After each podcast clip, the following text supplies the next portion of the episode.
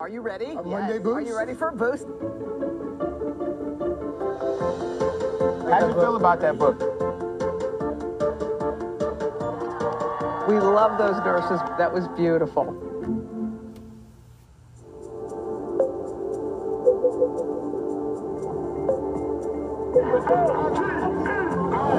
You know, black women got them in. The movement folks got them in. Those uh, 8 minutes and 46 seconds opened the eyes of millions of Americans and millions of people all over the world. Perhaps we can step into a different way of being, to actually step into the promised land. But first, it will require of us to confront our ghastly failures, to tell the truth about who we are. Hey everyone, I'm Trymaine Lee. President Joe Biden is in the White House in no small part thanks to black voters. 87% of the black vote went to Biden, handing him big victories over Donald Trump in key swing states. But now that he's in office, what comes next for black America? After four deeply divided years of scandal, rebellion, and plague, the Trump era ended in a fog of violence. Democracy, our democracy, was nearly brought to its knees. As the smoke clears on this new day and a new administration rises in the White House, questions remain about what we've lost and what we stand to gain. Because in this moment, Americans are hurting. And few feel the pain more than black Americans. We've weathered a summer of police violence and unrest, suffered a COVID 19 death rate almost three times that of whites. Our children have fallen further and faster in this disrupted school year. And for Black Main Street, the economic fallout from the pandemic seems to have no bottom. Yet we continue to demand that our lives matter in the streets and at the polls. The 2020 election marked a great high, but we also witnessed American politics weaponized against us. The lie of a stolen election, peddled by Donald Trump and his enablers, hid a much more sinister motivation to disenfranchise millions of voters, millions of black voters. Those who helped flip states blue by flexing their voting power in places like Atlanta, Detroit, Milwaukee, and Philadelphia.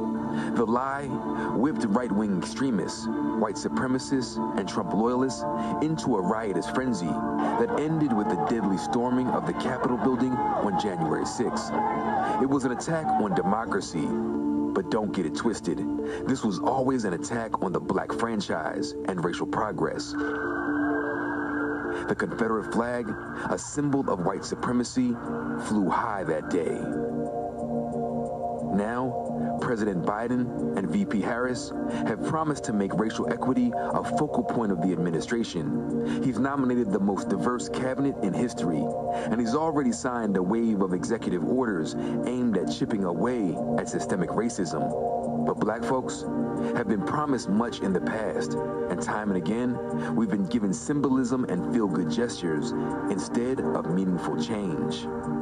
After all, the pendulum of democracy and equity in America is always in motion, somewhere between progress and regression. So in this moment, the question we ask from Black America is whether we are entering a new chapter or simply turning the page on a very old story.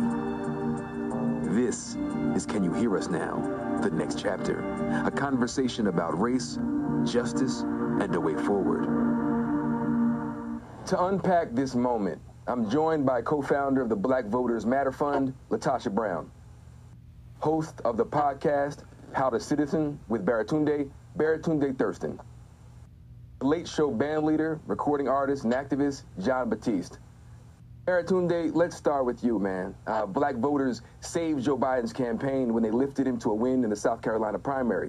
Then in the general, Biden won swing states like Pennsylvania, Georgia, and Michigan with big showings in heavily black cities. When you take stock of everything we've seen, what do you make of this moment? But more importantly, what does Biden owe to black voters?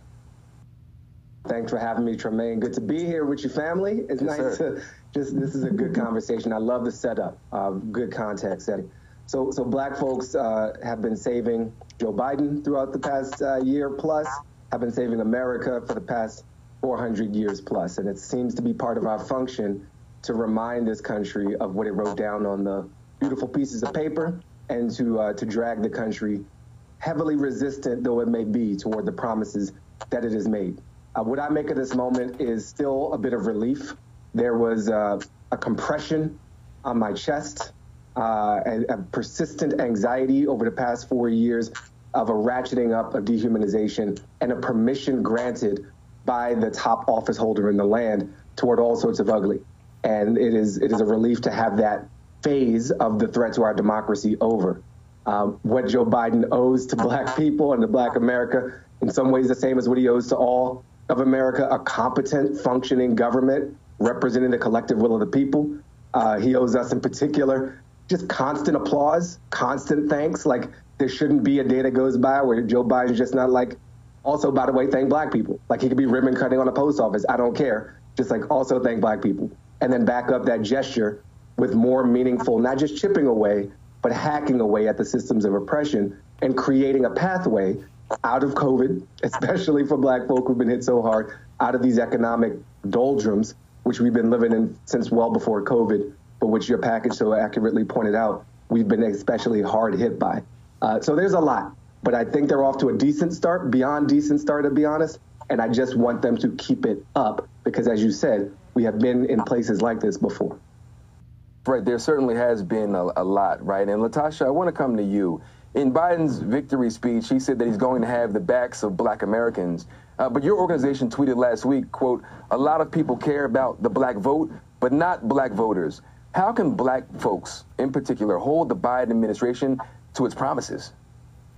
Now, I think the work, as we were talking about, you know, our work is 365 days out of the year. It's not just about elections. We're talking about transformative politics. We're talking about that we black people didn't leave anything on the field. We put it all on the field. Not only did we decide on the nomination, not only did we encourage and heavily organize to make sure that there was a black woman that was VP, not only did we deliver when it related to um, delivering the, the, the White House to the Democrats, but we also delivered the Senate. We gave them the best possible conditions to be able to govern. And in there, there is an expectation that we will start seeing policy that will actually look out for and improve the lives of Black people. This wasn't just about participation. This is far beyond applause. You, this is really around how are you going to fundamentally shift the lives of our communities. When we're looking at Black women, you know, there's all of this talk about how Black women showed up, yet Black women are 68% um, of wage workers. What we do know is there was a report done even by CNN in December that talked about the 140,000 jobs that were lost. They were all women, primarily black and brown women. Actually, white women gained. So there is a fundamental issue of how this um, this this pandemic is impacting our community. How we're talking about the elimination of poverty. There are things when I'm thinking about in the first hundred days I want to see voting rights restored. I want to see a stronger approach and policy to voting rights. If, in fact, we are the vote that helps to really uh, our enfranchise helps to protect democracy then in fact we should see that same kind of diligence around protecting and expanding our right to vote Jon, the Biden win came in the midst of a pandemic and after a summer of protests after the death of George Floyd, protests that you actually played a part in. But talk about the role of activism this year and how the demands of people in the streets turned into action. I have to think about the level of apathy that we saw in the 2016 election and the level of engagement that we saw in this past election. And you have to see that transformation was manifest in the activism that we saw of the new generation, people coming up who haven't experienced the civil rights movement, haven't experienced all of these things, are seeing it unfold yet again and seeing that we haven't dealt fully with things that are part of the American ethos that we try to sweep under the rug. So I, when I saw what I saw in the street, it was people not only who understood the importance of activism, like my grandfather, like people in my family, people who came up marching and understanding that we have to stand up, there were also people from the next generation, and they were seeing that this is something that we don't say anything and we don't get out there and do something, nothing will happen. So I was pleased not only to see that we have a new president, and a new administration and Kamala Harris, I, I have to always say Kamala Harris because I don't think we even hype that up enough and understand the level of what that is. But also, on top of that, we have historic levels of engagement that we have to maintain if we want to see a long term transformation. LaTosha, the fact that black voters came out in force for Biden is even more notable when you think about all the barriers to actually voting, just getting there, right? We saw long lines, huge delays in the postal service, not to mention the pandemic, Trump's false claims of voter fraud after the election was called. Talk about the modern day voter suppression that black voters still face today. I just want to reiterate what you just said. I, I want people to understand how extraordinary it was for the black turnout. That in spite of it, it wasn't the black turnout. You know, I've heard a lot of messages that saying, "Oh, this shows the strength of democracy." No, it was a demonstration of the strength of people and people who are determined and who are resilient and decide that they're going to operate in their agency. And so, what we saw is we saw black voters, in spite of the voter suppression, just in the state of Georgia, we had to file a lawsuit where the Secretary of State dropped almost 200,000 voters, saying that they had moved when there's no evidence that they had moved that were not allowed to vote in this last election cycle unless they re-registered. We're seeing, we saw uh, from the 19 um, from the Voting Rights Act, when the Voting Rights Act um, was gutted, you know, what we know is that there was an enormous amount of voting, uh, vote, polling sites that were closed. You know, it's been an ongoing attack on the enfranchisement of black voters. But what we have shown since our since our uh, arriving on the shores of America that we are resilient people, that we will constantly even rise above um, what some of those levels of oppression that we've seen, right? But that still doesn't mean that it's not difficult. It still doesn't mean that we should actually we spend an enormous amount of time trying to address voter suppression when in fact that should not be the responsibility of organizations like mine on the ground. Literally, if we are in a democracy, let let it be real. I think it's really poetic that in a moment that at ground zero in Georgia, where we all witnessed in 2018 how black voters were um, disenfranchised, that that it would boil down this election cycle, that those very voters were the ones that were dependent on could we protect democracy for all of us, not just black vote. Baratunde LaTosha connects what's happening now clearly a through line to the past. And I want to ask you, you know, Trump's claims of a stolen election ended in the deadly Capitol riots with the Confederate flag flown inside the halls of Congress. A backlash really against an election won by black voters. Do you think this moment is one of actual progress, given what we've seen, given the craziness of everything? Is it actually a moment of progress? I have to, for my own sanity, believe that when we move forward, it counts um, that when we rise above the limits that America sets on us and bring America with us, that that is progress. It doesn't mean it's progress that maintains itself on its own. It doesn't make the progress inevitable. And I like what LaTosha said. It's not just democracy, it's people. And when we fully breathe into that word and accept it, democracy is people, it's people power. And so it's not a distant institution that just succeeds because you said it should succeed. If democracy succeeds, it's because people power it. And so America's persistent hesitance, resistance to its own manifest destiny, to freedom, to democracy, a country that's allegedly the oldest democracy in the world, but for most of that time did not legally allow participation from most of its members. The twist. That's a trick. And and uh, it's painful to see the innovation in anti-democracy and the use in particular of black people to drive that point home. Uh, this country is willing to hurt its collective self to make a point of hurting us in particular. So I think it's important for us to always acknowledge that that's what's going on, that this isn't very new.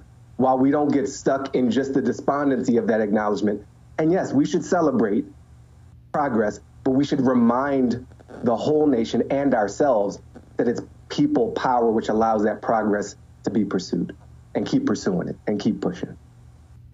Jon, one of Biden's biggest talking points lately, and I'm sure you've heard it, is the call for unity. Can or should unity be the priority after the events of last year? What change or accountability needs to happen first before we move on and there's any talk of unity? Well, the priority should be treating each other as if we're human beings there needs to be a reassertion through policy of our humanity. And I think that's a collective call. we've been caught in division and we've been caught in rage.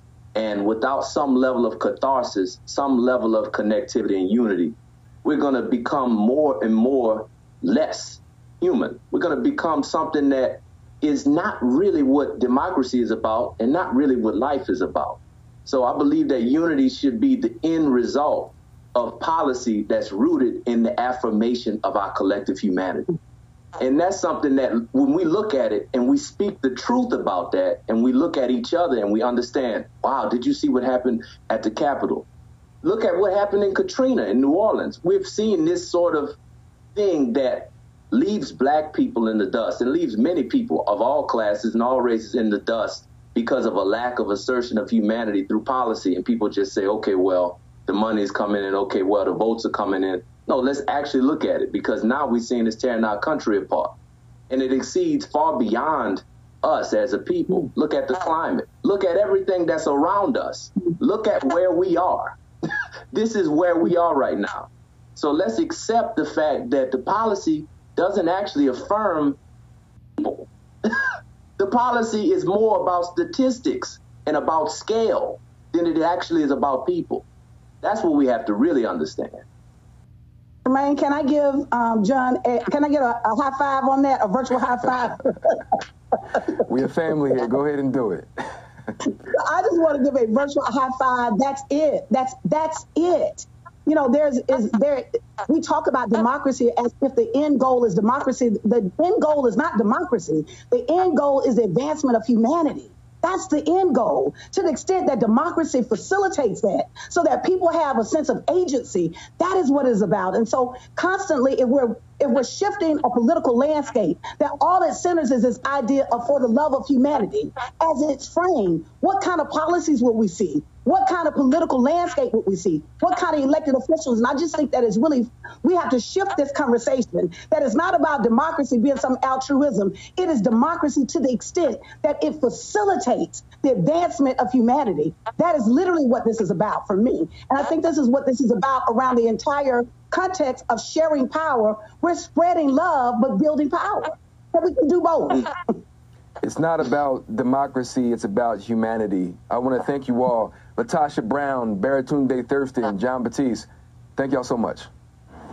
Early on, the COVID 19 pandemic was called the Great Equalizer. It's been anything but. And now that a solution is here, the vaccine rollout's been unequal too.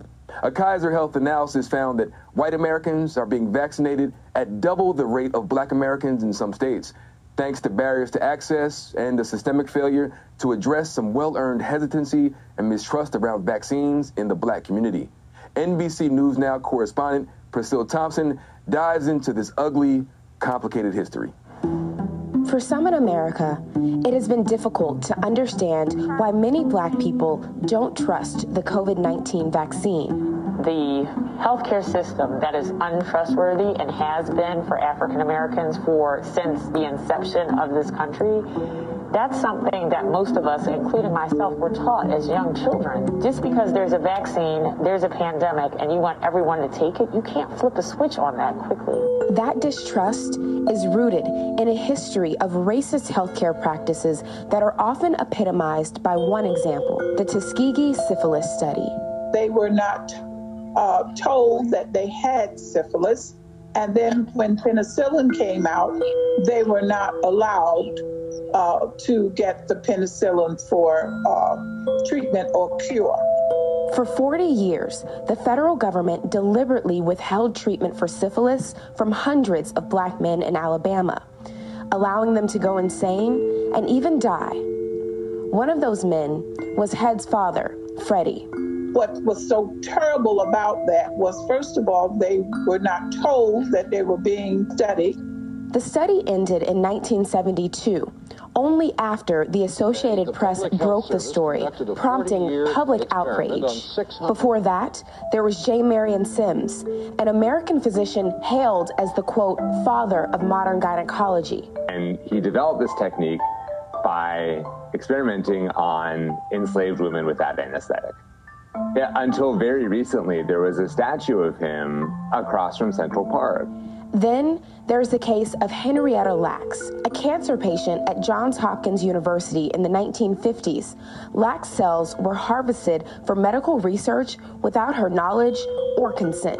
The resulting HeLa line of cells has been crucial in medical research and lucrative medical advancements. Her family went decades without knowing about the research or receiving compensation or an apology. These examples are pervasive in our history. Involuntary sterilizations targeting poor women and women of color, experiments to determine the impact of radioactive materials in the human body. And these stories do get told and retold in barbershops, in beauty salons, in black churches. And the thing that gives them staying power is that people have similar experiences with the medical system in their everyday lives. So there's always that fear, like when we go into the hospitals, go into the doctor's offices, you don't get the same treatment oftentimes as our white counterparts. Dolores Williams was hesitant about getting the vaccine at first.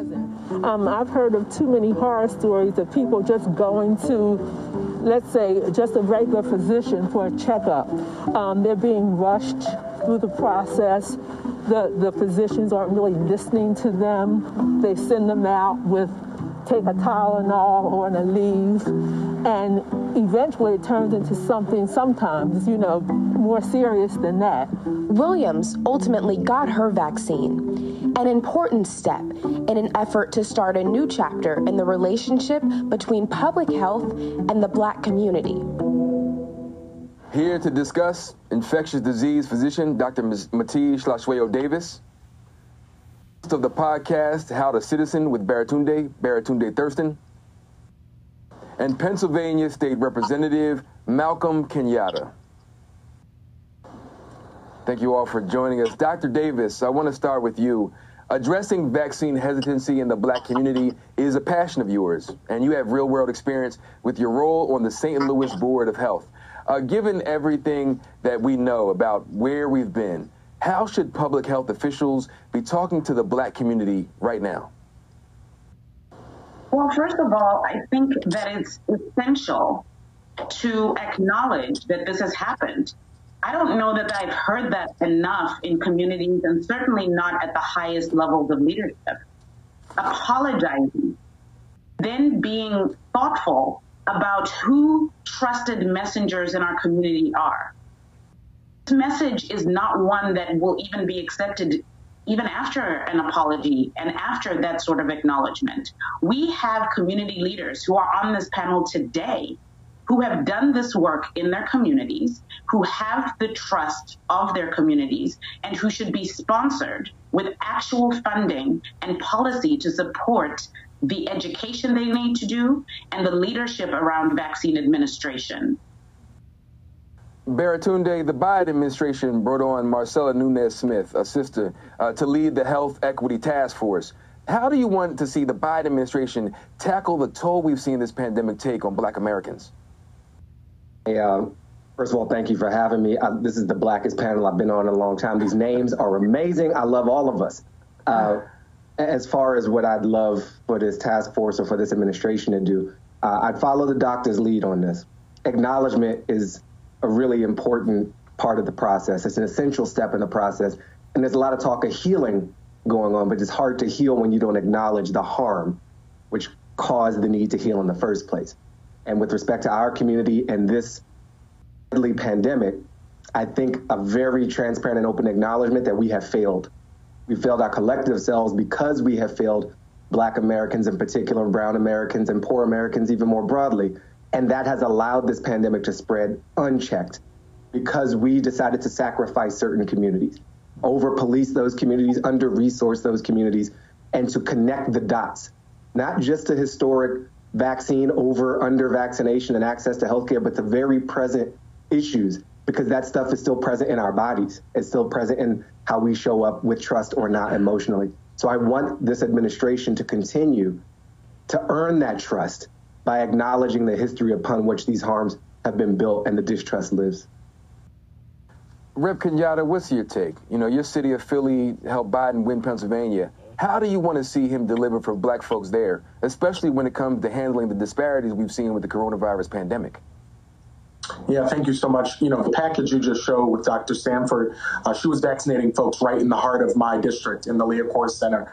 Um, and we have, the doctor talked about it, you know, spent months while vaccine was being developed and tested, doing town halls, having conversations, trying to engage people in the community who not only are, you know, distrustful and mistrustful, but it's based in something real right? I think sometimes people are acting as if this is um, an abstraction. No, it's based in something real. It's based in something that's ongoing. And what's so frustrating to me as a legislator is that in the beginning of, of this pandemic, we saw the reports that black and brown folks um, were getting this infection at higher rates and dying at higher rates. And now, as there is a vaccine that could protect people, of course, the same group, which is hit first and worst, is now somehow at the back of the line. And so, you know, it's a part of the reason here in Philadelphia, myself and many of my colleagues, you know, has called for the removal of our uh, commissioner of the Department of Health, who has absolutely, you know, failed in this account. Philadelphia is a, is a black city, pretty black city. Only 14% of black folks have been vaccinated at this point. That metric is unacceptable. And so my take is that government has to respond. Government has to do its job effectively. That we have to get our people safe, and we have to continue to, um, you know, combat the fact that they haven't been so far, and that the vaccine has not gotten out um, in an equitable way. Rep. Kenyatta, I want to stick with you for a second. Obviously, the black community is ground zero for this pandemic. But what about the economic toll, right? Black people are disproportionately essential workers, putting them in the line of fire, working jobs that are unsafe and underpaid. We're also the group with the highest unemployment rate. Talk about that for a minute, the broad ripples here and the economic impact. So this has been, um, you know, one of the cruelest parts of this pandemic. Not only has it taken so many lives and stripped so many people of their livelihoods, but what it has done is really pour salt into a wound that has already existed. And so, you know, I'm happy that folks are talking about the eviction uh, crisis, but the reality is there was an eviction crisis in my district before I knew what COVID 19 was. Um, we're talking about the fact that we've praised essential workers, we've praised frontline workers, and yet still we can't get the majority uh, party in Harrisburg, where I work, to actually raise our minimum wage from a 725 starvation level wage to something that has a level of dignity with it. And so, what I've been repeating to people over and over again is okay, if COVID is making you pay attention to some of these systemic issues that we have in our community, um, let's take this opportunity to address them and not just address them in the context of COVID started this or COVID created it. COVID has exacerbated things that have been wrong for a very long time. And unfortunately, um, here in Pennsylvania, we're still fighting to get the political will to do some of the basic things like raise wages, um, invest the money in our schools to get the type of ventilation that would make it a bit safer for our young people to go back.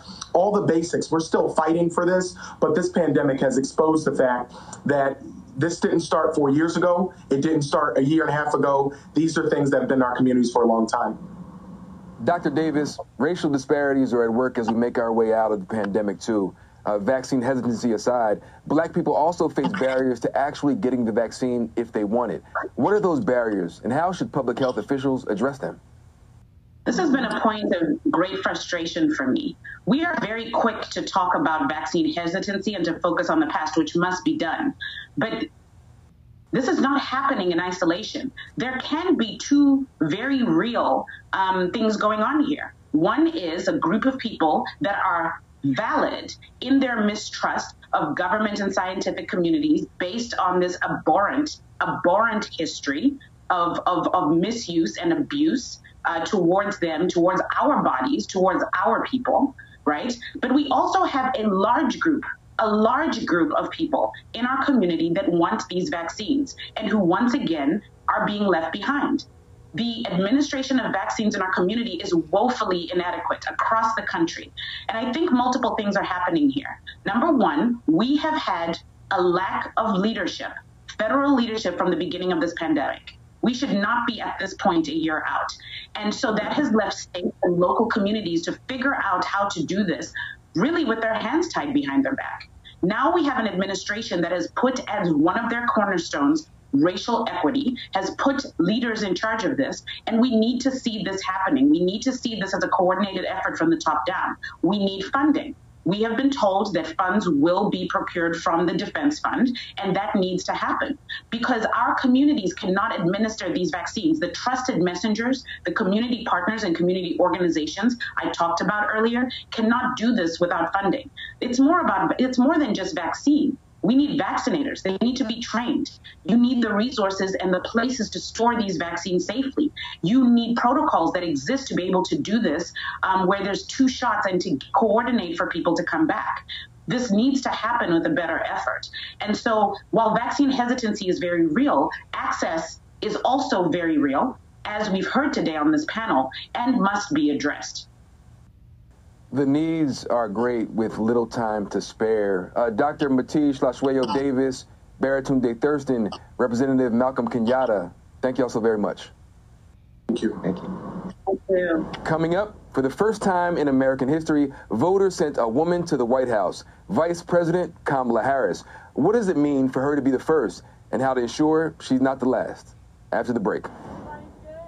The Institutes of Medicine have published data that African American health disparities are lessened when the people providing the care are culturally competent African American physicians. There's a shared experience, there's a shared struggle, there is more patience, there's an understanding of their social environment, and all of that contributes to better health outcomes. And this beautiful woman is 94 years young. We're in pre- predominantly African American communities, and people are coming to us to get coronavirus testing, to get coronavirus vaccine. Send those medical corps reserve people to us to support what we're doing. Send those reserve people to us because we have the trust. I think what we've shown is where you give the vaccine and who is giving the vaccine matters.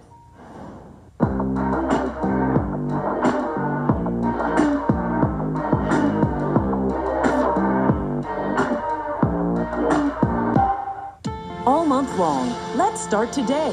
Let's go 2021. Kicking off the new year strong. It's time to take care of you with healthy foods, fitness, You're incredible. and how to jumpstart your love life. UFIT is winning. So join us and start today.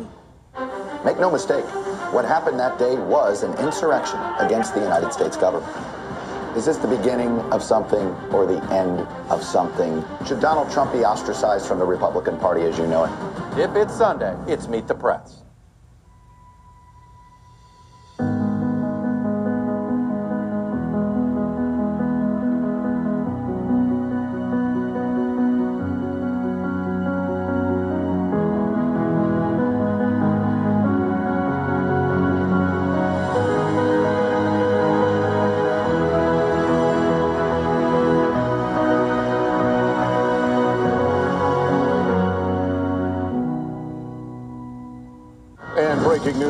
Deadly siege on Congress. Lawmakers move to safe locations. There's two more weeks left in this presidency. Where's this going? Despite what we've been through, there will be a transfer of power at the U.S. Capitol. NBC Nightly News with Lester Holt. You're watching NBC News now. We've got some breaking news. We actually saw a large convoy of the National Guard come through here. It's news made for your streaming world. Live weekdays starting at 6 a.m. Eastern.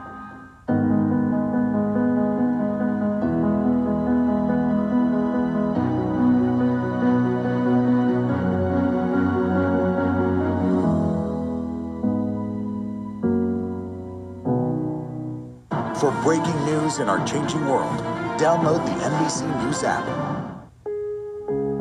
We are a country of laws, a democracy built on free and fair elections, where the majority, not the mob, rules, and no rioter, no act of insurrection or domestic terror, no desperate despot can take away all we have built, all that we stand for, and all we hold dear.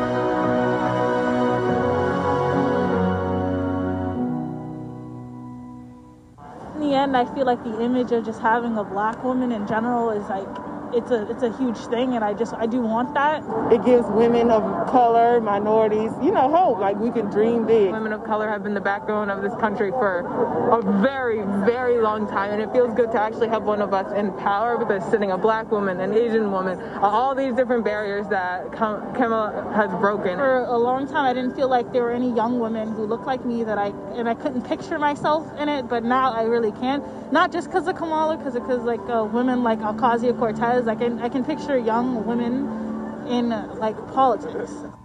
A long list of white male vice presidents, now punctuated at the end by a black woman, Kamala Harris, shattering the glass ceiling as she took her oath of office, rising higher in our nation's politics than any woman ever.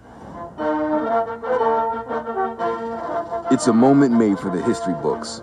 A black and South Asian girl dreamed big so big she couldn't be contained by anyone else's expectations. Not about what college to attend, or what career path to follow, or how she'd use her power in a criminal justice system that so often devours people who look just like her, or the kind of politics she'd embrace, or the heights those politics would take her. Prosecutor, Attorney General, Senator, Vice President of the United States. So help me God. Kamala Harris, the daughter of an Indian mother and Jamaican father, raised in the cradle of the Bay Area, who grew roots in black culture at the historically black and exceptionally proud Howard University, would decades later emerge in this moment as a beacon of progress. I'm most excited about the first black woman vice president of the United States. And she's part of an administration that has made racial healing and reconciliation a centerpiece. But these are uncertain times. And if this moment and her story were made for history, then history might warn against any sense of solace in symbolism. Stand out. This is not Antifa. This ain't violent people. These are Americans. Look at the flag. A form of weaponized and politicized whiteness, domestic terror, political upheaval, and right wing populism this kind of clapback has almost always followed racial or social progress, especially black progress. At nearly every turn where this country bent toward truer freedom, there was a vicious response. Emancipation and Reconstruction were followed by a period known as redemption and the rise of the Klan and other terror organizations who tried to lynch us into submission. The civil rights movement was met with church bombings and assassinations, and in more recent years, the election of President Barack Obama triggered the resurgence of hate groups, a spike in gun sales, and it also gave rise to Donald Trump, who wielded white grievance and insecurity like a cudgel, and whose followers marred the peaceful transition of power with death and violence. If past is prologue and history is our guide, we're left to wonder can this moment in American history be different? And can this country defy expectations the way Vice President Kamala Harris has her entire life? For more on the significance of this moment, let's bring in motivational speaker and host of the podcast On the Move, Mike Africa Jr. Attorney, activist, and mayor of Jackson, Mississippi, Chokwe Antar Lumumba. Mayor Lumumba, let's start with you here. Kamala Harris, a black woman as vice president. It's a huge sign of progress. But does her election really move the pin of racial progress any further? Uh, well, first and foremost, uh, thank you for the opportunity to join this discussion. Uh, I look forward to our conversation. Uh, I think that Kamala's election uh, is is a seminal uh, moment in our history, in our struggle as a people. I think it's also a moment where the nation is taking witness of, of what we've always known about black women, uh, the grace, the power, uh, the ability to make uh, something out of nothing that they've always, always displayed in our history. Uh, but I would caution us to become, uh, becoming too intoxicated in this moment, uh, much in the same way that we learned after the election of Obama uh, that the oppressive forces that don't want to see those type of seminal victories take place, uh, they don't uh, retreat and, and, go into the shadows and say, well, they've won. Uh, we've seen history move forward, and, and so we, we no longer need to voice our objection. And, and so we see uh, a, a reaction to these type of seminal victories, and so we should anticipate that going forward. Mayor, her, her ascension also leaves no black women in the Senate at all. Her seat was filled by Alex Padilla. Is that a further blow in terms of black representation? Uh, well, the fact that, that we're still confronting these first in our representation uh, as we look at black representation in the Senate and, and uh, particularly female uh, black representation uh, is, is a sign that, that we have a long way to go. Uh, you know, we have for a long time been struggling to have leadership that looks like us. Uh, our mission must not only be to have leadership that looks like us, but in addition, leadership that thinks like us. And so, both on both fronts, we still have a lot of progress to make. Mike, uh, you and your family understand the carceral system intimately. Now, Kamala Harris made her name as a prosecutor in a criminal justice system that's resulted in the mass incarceration of black men in particular. After the death of George Floyd, she did co introduce legislation in the Senate to reform policing. But what do you make of the space the vice president occupies as a black woman within the criminal justice system?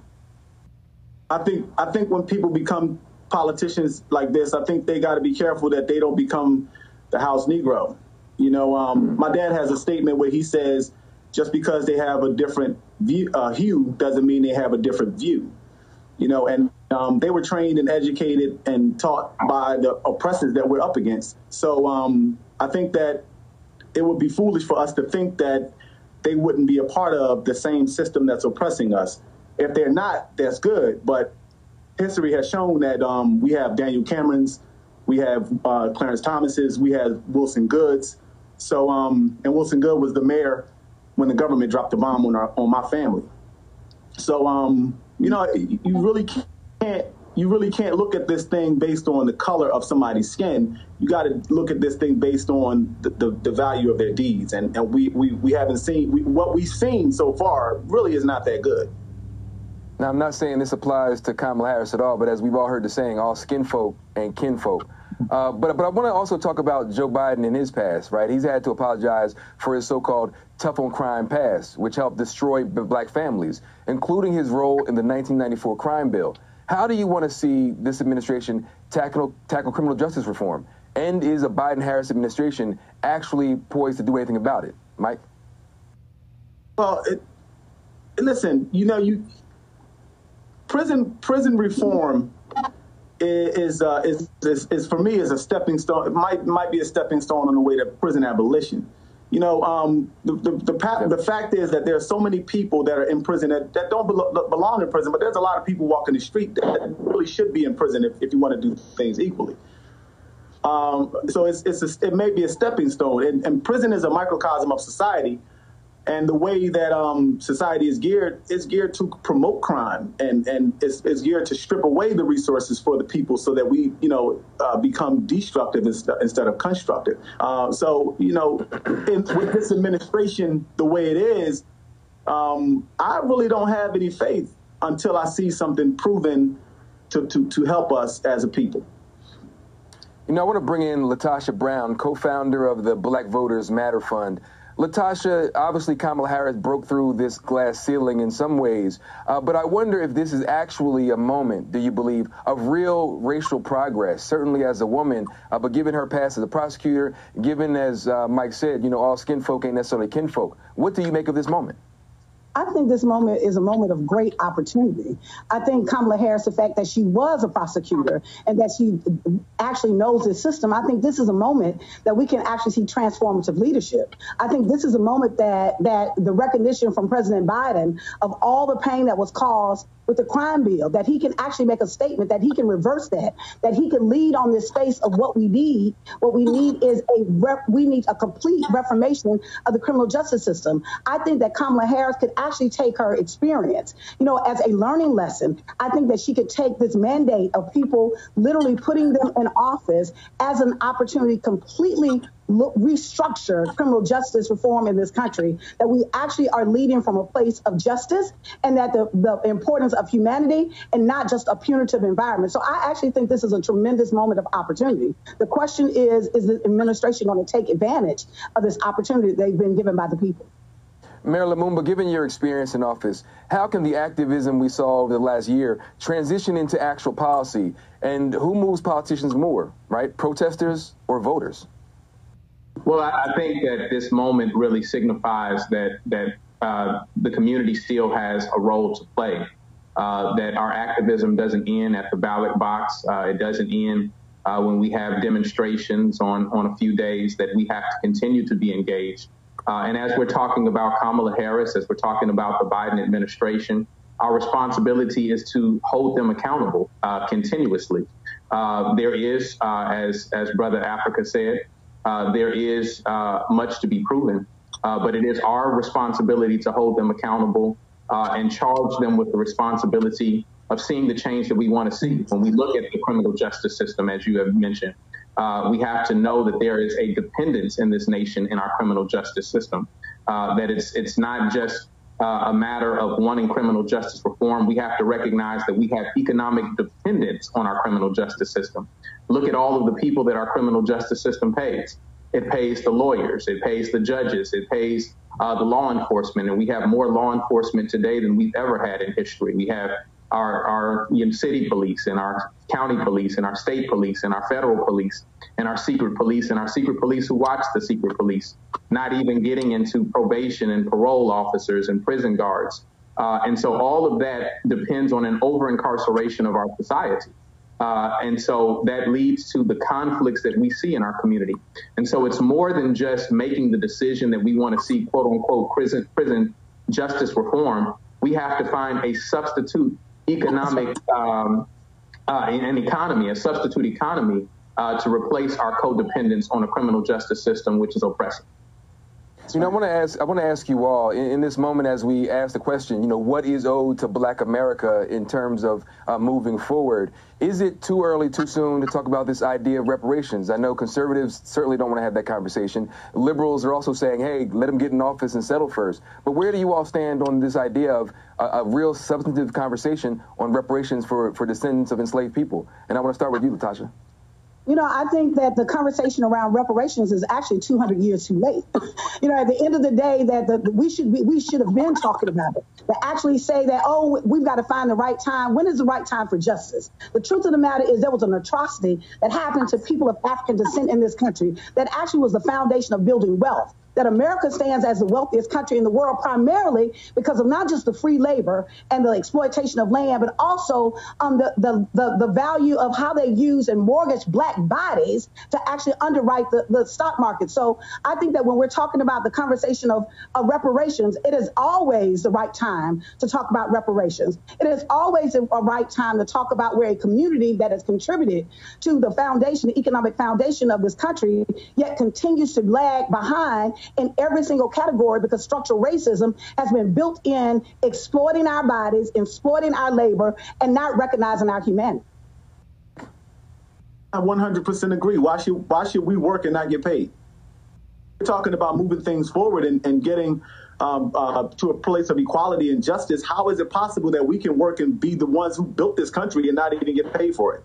And we're the ones living in poverty and we're the ones that are, are stuck in these prisons uh, disproportionately. We're the ones um, that are high risk for COVID because we don't have the proper treatment because of healthcare not really supporting us. I 100% agree. We should get paid for the work that we've done. Mayor Lumumba?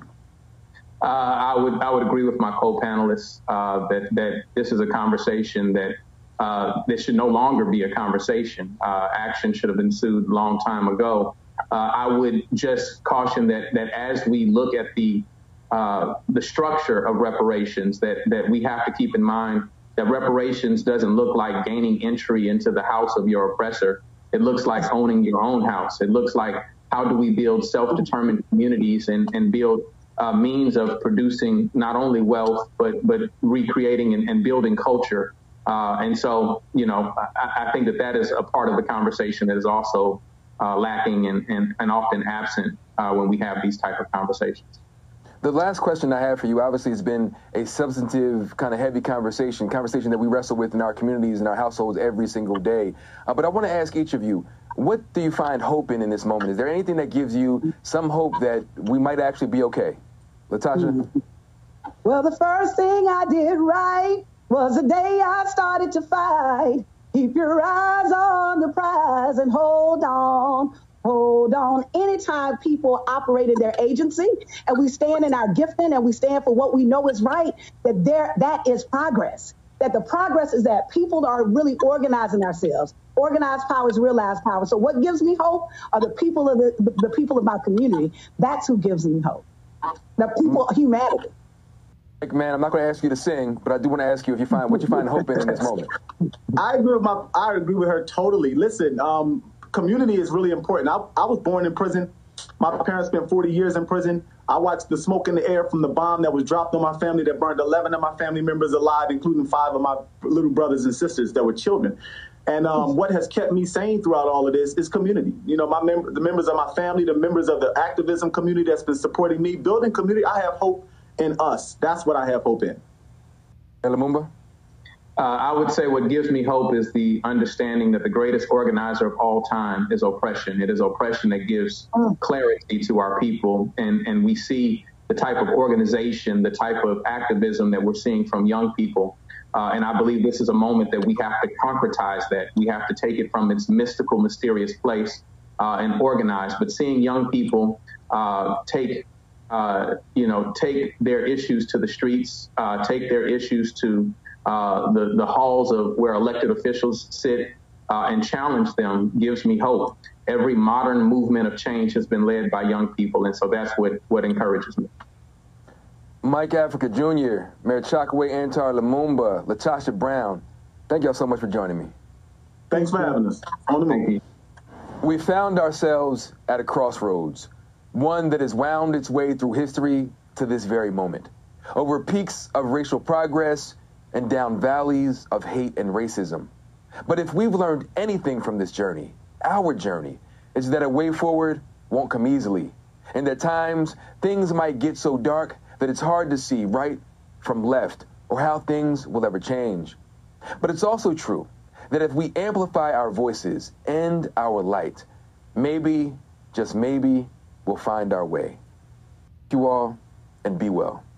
Like John, we've got keep getting into that good trouble. He knew that nonviolent protest is patriotic. For four years, you marched and organized for equality and justice. The new dawn blooms as we free it. For there is always light if only we're brave enough to see it, if only we're brave enough to be it.